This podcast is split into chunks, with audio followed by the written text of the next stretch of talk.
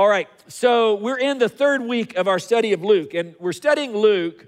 We're looking at the gospel through the lens of Luke. Luke was a doctor, Luke was one of the traveling companions of the Apostle Paul. Luke had a very, very unique perspective and a unique opportunity to observe Jesus' ministry and to hear from eyewitnesses who saw Jesus' ministry. And so we're looking at the gospel through the lens of Luke all the way through to, till Easter. And uh, verse 17, we're just going to jump in today because we got a lot to cover today. Verse 17 through 19 kind of gives us the context of what we're actually going to talk about, which is a sermon that Jesus preaches, a very famous sermon that Jesus preaches. This is the context. It says, Jesus went down with them. He was on the mountain, went down with them, talking about the disciples, stood on a level place. And a large crowd of his disciples was there, and a great number of people from all over Judea and Jerusalem and the coast of Tyre and Sidon who had come to hear him and to be healed of their diseases. And those troubled by evil spirits were cured, and the people all tried to touch Jesus, just to touch Jesus, because the power was coming, the power of the Holy Spirit was coming from him and healing them all. So there's an outpouring of God's Holy Spirit that's going on here. And we've been talking about kind of the outpouring of God's Spirit and revival and all of that. And it takes lots of different shapes and lots of different forms and manifests itself in different ways. And so when God pours out His Spirit, it doesn't always manifest itself in exactly the same way. In this particular case, in this expression of it, people are getting healed left and right. They are getting healed of their diseases. People are having evil spirits. They're getting those evil spirits uh, overplaced, re- replaced by the Spirit of God. And in addition to that, you see the power of, of the Spirit in Jesus preaching. Like people are coming from all around just to hear Jesus preach. The anointing of God is on him. Now, there are two versions. We're looking at this sermon today that's in Luke, but there are two versions of this sermon. Uh, the longer version is, is found in Matthew chapters 5 through 7, and it's typically called the Sermon on the Mount. And that's usually how we refer to it. This one is the shorter version, and it's found in Luke 6, and we often refer to it as the Sermon on the Plain. Sermon on the Mount, Sermon on the Plain. But both of them were preached right around the Sea of Galilee. Uh, in Matthew's account, it says that Jesus went up onto the mountainside to teach. And uh, we just took a group uh, last October to Israel. We toured around Israel. One of the places that we went to the northern end of the Sea of Galilee, to some of the places where Jesus taught and spent most of his ministry. And this is actually Donna's cousin, my wife's cousin Eric uh, Lubert, who uh, it was our first day there, and we actually made our way to the mountain that is being referred to in this text. And uh, Eric kind of did the teaching that day, talking about this particular text. And you can see in the background is the Sea of Galilee.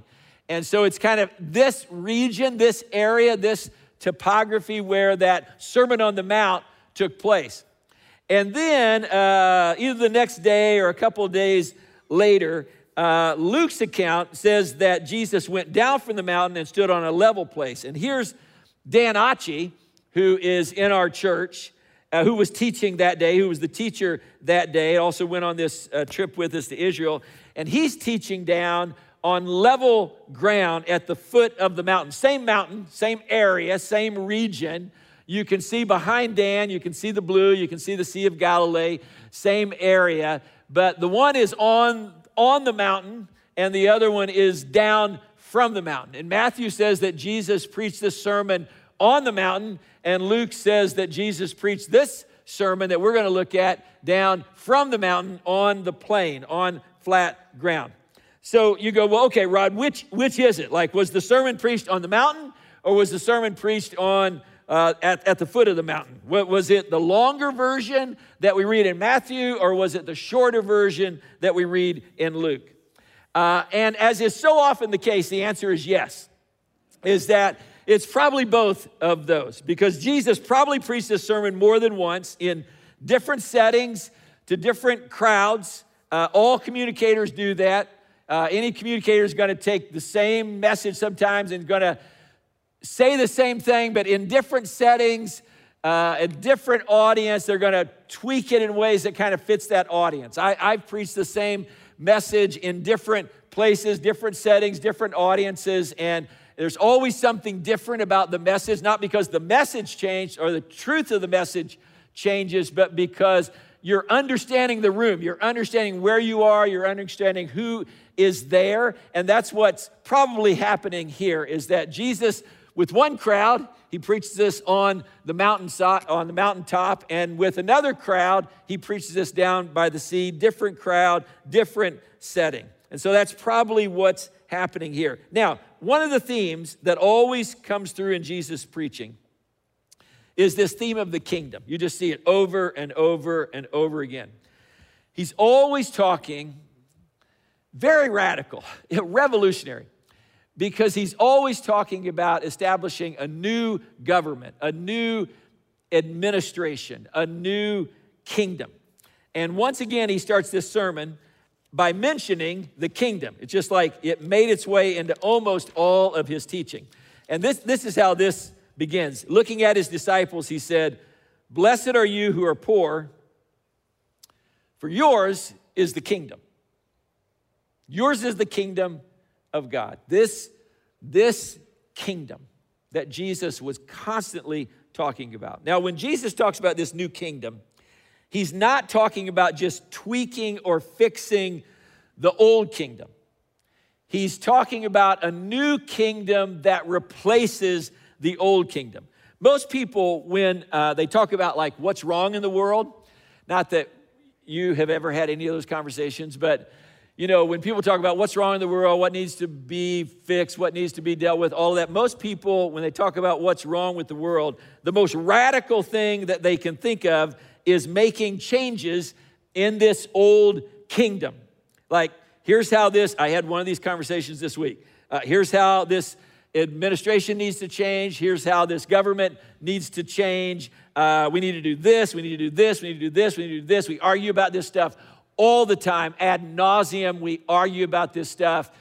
The news media makes billions of dollars just allowing us to watch people argue about this stuff. Like, this is what we argue about all the time. Like, how do we make these tweaks to the old kingdom? How do we make this tweaks to the, the administration? How do we make these tweaks to the government that will somehow make everything better? But Jesus is talking about something way more revolutionary than that way more radical than that. He's talking about establishing a brand new kingdom, a kingdom that supersedes all of the old kingdoms of the world, a, new administration that never gets voted out, a new kingdom that lasts forever, a new kingdom that has a totally different set of values than the old kingdom. Now, the question is like, okay, well, what are the values? What are the values of the old kingdom? And what are the values of the new kingdom. And that's what this sermon is all about. That's what the Sermon on the Mount was all about. That's what the Sermon on the Plain is all about. That's what Matthew's account of it was all about. That's what Luke's account of it was all about. It's all about this question of like, what are the differing value systems and the differing values of these two kingdoms, of the old kingdom and the new kingdom? And so uh, in the text, it starts with Jesus talking about the values of the new kingdom. And then he talks about the values of the old kingdom. But I want to start today actually with talking about the values of the old kingdom because I think it helps us to understand the values of the new kingdom because the values of the new kingdom are so radical that if we don't understand the values of the old kingdom, it's like we can't even put that in context. We can't get our mind around us, around that. Now, so let's start with the values of the old kingdom. And they are all things, when you read them, they are all things that seem very, very normal, very normal. They're all the things that the world aspires to. They're all the things that the world pursues. They're all the things that the world is obsessed with and goes after. But when Jesus talks about those values, he uses the word woe.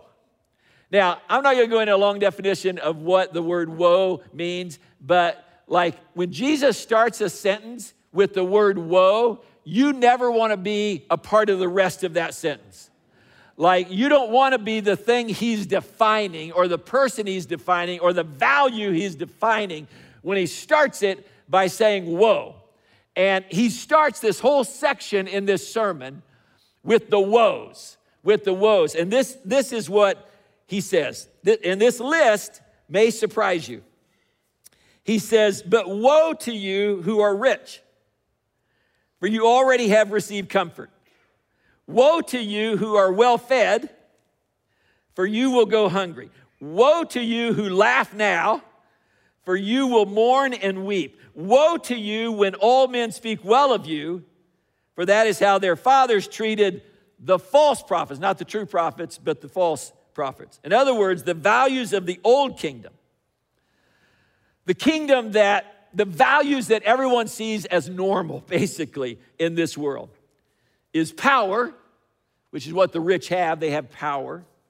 It's comfort, which is what being well fed is all about comfort. It's, it's laughing, the kind of laughing that goes with gloating because you win or your, your side wins or your, your cause wins or whatever it is that kind of the gloating that goes with that and recognition the kind that you get when like everyone is speaking really good about you. Like those are the values of the old kingdom. And Jesus contrasts the values of the old kingdom, uh, which the kingdom that everyone sees as normal, the values that culture sees as very, very normal, with the values of this new kingdom, um, the values of which are just weird from culture's perspective, like totally and completely weird because the values are all things that we do. The values of the new kingdom are all the things that we do everything we can possibly do to, to, to miss out on, to escape from, to avoid in some way. He talks about the people with these values as blessed. So, who are the people who Jesus calls blessed? Again, the list may surprise you. Looking at the disciples, he says, Blessed are you, blessed, deep, deeply, deeply comforted, like deeply cared for, deeply loved. Like, blessed are you who are poor, for yours is the kingdom of God. Blessed are you who hunger now, for you will be satisfied. Blessed are you who weep now, for you will laugh. Blessed are you when men hate you, when they exclude you, when they insult you, when they reject your name as evil because of the Son of Man. Rejoice in that day and leap for joy because great is your reward in heaven. For that is how the fathers treated the prophets, not the false prophets, the real prophets, the true prophets. In other words, the values of this kingdom are the exact opposite of the values of the old kingdom, the values of the new kingdom that Jesus is talking about, spends so much of his ministry talking about, are just the opposite of the values of the old kingdom. Instead of valuing wealth and power, it values weakness. Instead of valuing comfort, it values discomfort. Instead of valuing laughter because your side won, it values weeping. Instead of valuing recognition and popularity, it values exclusion and rejection. And Jesus says, and this is what's so weird about the message Jesus says, that's the way to be happy. Like, that's the way to be blessed. That's the way to be deeply satisfied. That's what blessed means deeply satisfied. That's the way to be deeply satisfied. Jesus takes the values of the old kingdom and he just turns them, literally turns them upside down. Now, here's the thing, and this is so important to understand Jesus is not saying that wealth and power and comfort and recognition and celebration are bad. He is saying that citizens of this upside down kingdom are not controlled by those things, that they don't have to have them. And from the world's perspective, that's totally weird to not be controlled by those things, to not have to have those things. Uh, the president of Anderson University, uh, my alma mater, as I was talking about the, the uh, school that I graduated from, the president is John Pistole. I've talked about John before. John Pistole is, uh, is a great friend. Uh, he worshiped here at Fairfax when he was in the DC area. Um, when he was in the DC area, he had some really significant jobs. He was the head of the TSA, which is like a huge, I can't imagine the responsibility being the head of the TSA. He was the deputy director of the FBI. Uh, he just held some huge responsibilities. He was offered some other jobs that I can't even tell you about because they never went public, but he was just like a huge public figure that had like really, really important jobs. Now, everyone knows, and some of you are kind of in this field, you know how it works in the government, you know that you put in your time with the government and then something usually happens like after that. So everybody knows that when you get done with jobs like this, that John Pistole had, that the next thing you do is you go into the private sector. You have this window and the next thing you do is you go into the private sector and you leverage your government experience and you make unbelievable money. Like you make really, really lots of money. So when John took this role at this small Christian liberal arts school, this small Christian college in Anderson, Indiana, like in the middle of nowhere, like all of his colleagues, the people that he hung out with, the people that knew the trajectory that he was on, the people that were on similar trajectories that he was on, they were baffled by that decision. They could not figure it out. It just seemed absolutely weird to them. But John was being driven by a different set of values. He was being driven by a different kingdom. He was being driven by this new kingdom that Jesus is talking about. In our culture, when people don't buy the biggest house that they can afford so that they can be generous, so that they can give more of their money away, so that they can advance the kingdom in, in some other ways, it's just weird. Like real estate agents are baffled by it. They, they, can't, they can't understand it. I've talked to folks who have made some of those decisions, and it's like the real estate agent is, but, but you're qualified for this size of house. Like you can afford this size of house. And if you could afford it, why would you not get it? Why would you buy a smaller house than you can afford? When people, for instance, when people don't take the highest paying job that they're qualified for, so they can advance the kingdom in their family or advance the kingdom in the community or advance their, the kingdom in the world. Like people are baffled by it. It just seems weird. Citizens of this upside down kingdom are just not controlled by power or wealth or comfort or recognition. It doesn't mean they don't have that.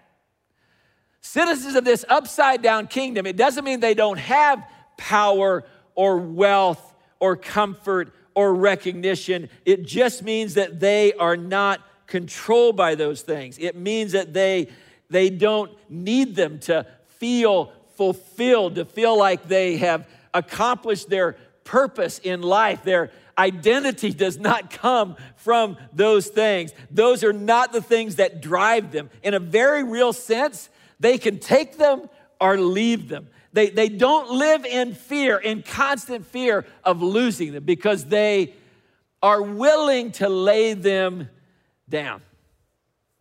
But Jesus says if you're controlled by power,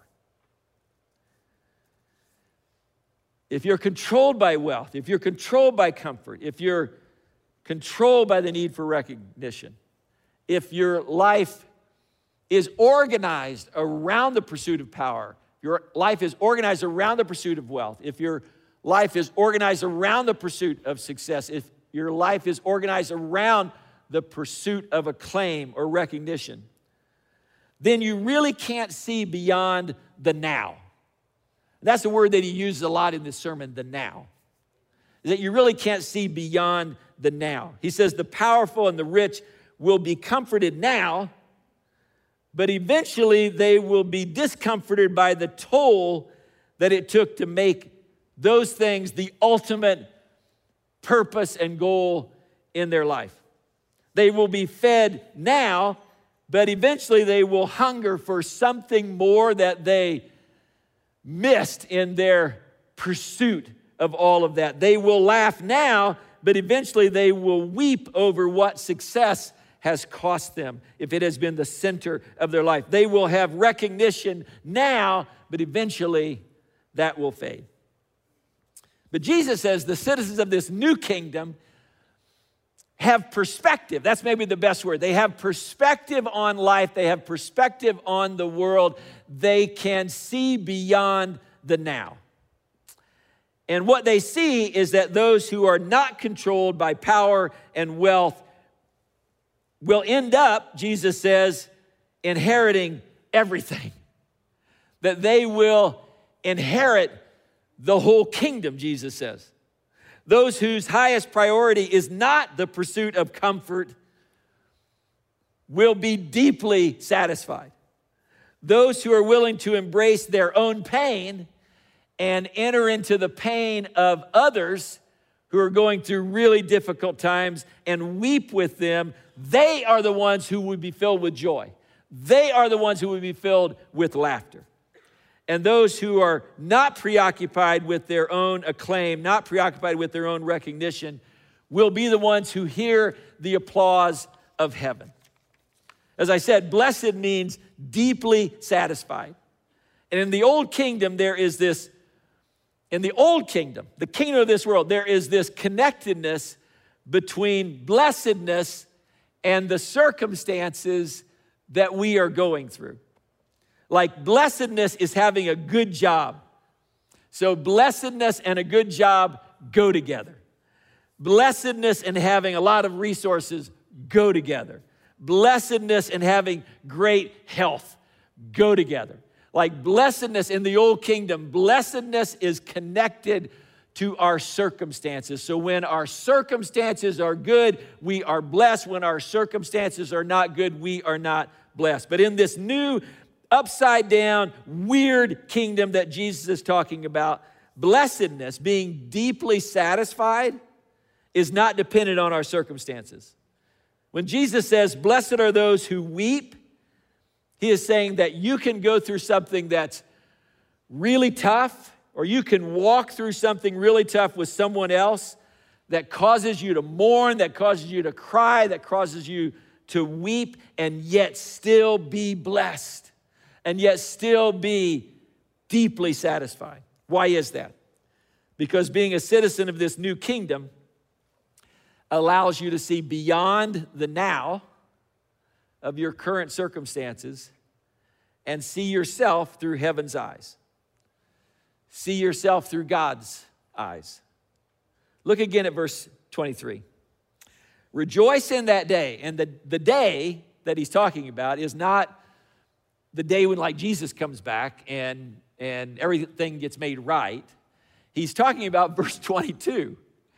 And when you read verse 22, which we read earlier, that's where he's talking about when people insult you, when people reject you, when people exclude you. He says that's the day he's talking about. He's talking about the day that's described in verse 22. He says, Rejoice in that day. The day that you were excluded, the day that you were rejected, the day you were on the outside looking in, and leap for joy, because great is your reward in heaven, for that is how their fathers treated the prophets. Notice that Jesus doesn't say, great will be your reward in heaven. This is not pie in the sky by and by. This is not about, hey, it'll be okay because Jesus is coming back and, and all of that is true. This is not great will be your reward in heaven. He says, great is present tense. Now, great is your reward in heaven. He's not talking about something out there in the future, he's talking about the right now. He's saying that when you see yourself through heaven's eyes. That when you see yourself through God's eyes, it sets you free. It sets you free to be deeply satisfied, even when your circumstances are not that great. It, it sets you free when you see yourself through heaven's eyes. Comfort is nice. Good things are nice. Resources are nice. Health is nice. Recognition is nice. Power is nice. When we have those things, we are grateful for them. We give thanks for them. We are so thankful that we have them. But in this upside down kingdom, you aren't dependent on those things. In this upside down kingdom, you're not afraid of weeping or sacrificing or losing your power or not being in control or going without or being in uncomfortable situations. It can be scary. You can be you can deal with a lot of doubt when those things are going on. You may have questions, you may wonder why you are going through that. You may wonder where is God in the midst of this? You may wonder why why us and not someone else? Why me and not someone else? Why this time and not some other time? Like all of those questions, all of those doubts, super scary, can cause us to be fearful, all of that, but it will not destroy you if you are able to see yourself through heaven's eyes. If you're able to see yourself the way that God sees you. So, how does God see you? He sees you through the cross. That's how he sees you. He sees you through the cross. That's how he sees me. He sees me through the cross. Because on the cross, Jesus became poor so that you could become rich. On the cross, Jesus was emptied of his power so that you could be filled with power. On the cross, Jesus gave up his comfort so that you could be comforted. On the cross, Jesus wept so that you could laugh.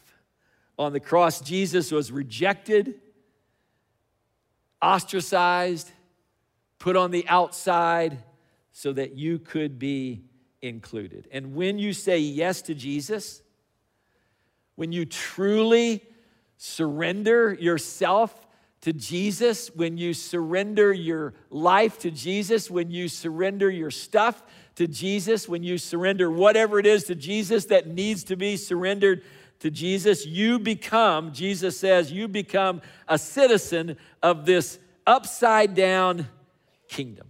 This weird kingdom, this weird path to happiness kingdom, this weird path to deep joy kingdom, this weird path to deeply satisfied kingdom.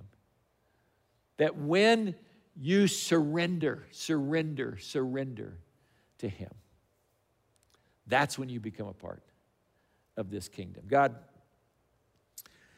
we just pause for a moment and just kind of sit in the reality of what all of that means. And we can talk about the kingdom a lot, and, and even when we try to explain it, it's still hard for us to get our minds around because it's so countercultural. It's so not normal. It's so not the way that the world functions. It's so not what is valued. It's so not what we get accolades for. It's just so different. It's so weird. And yet, Lord, ultimately, it's what allows us to be blessed, to be deeply satisfied, to not become slaves to the now, to not become slaves to the moment, to have perspective on our lives, to have perspective on this world, to have perspective on where things are and where things are going, Lord, to have perspective on all of that. And so, Lord, we give you thanks for what you have done for us on the cross that allows us to become citizens of this upside down weird, doesn't make sense sometimes kingdom. And we pray all of this in the name of Jesus. And everyone said, Amen.